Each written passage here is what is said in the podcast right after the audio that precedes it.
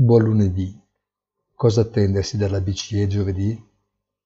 Poco, perché anche se l'Europa non riesce a liberarsi dal dramma di una pandemia, che resta ancora sopra i livelli di guardia in diverse aree dell'Unione, condizionando una ripresa che altrove deve fare i conti con la cosiddetta pent-up demand, la banca centrale ha pochi spazi di manovra.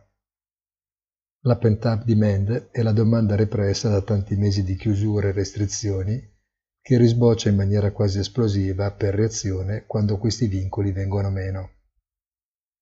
Le riaperture giustificate o supportate dal rapido procedere della campagna vaccinale sono in realtà una strategia per arrestare i problemi sociali e anche tamponare l'emorragia delle casse pubbliche. BCE inerme se non nel suo futuro ruolo di sottoscrittore dei titoli emessi dall'Unione e non solo di singoli stati sovrani.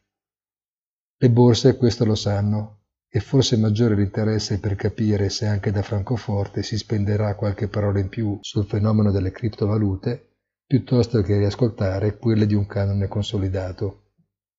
Il prosieguo delle trimestrali americane dovrà dall'altra parte mantenere il flusso di sorprese positive, perché il mercato gira forte e deve essere continuamente oliato.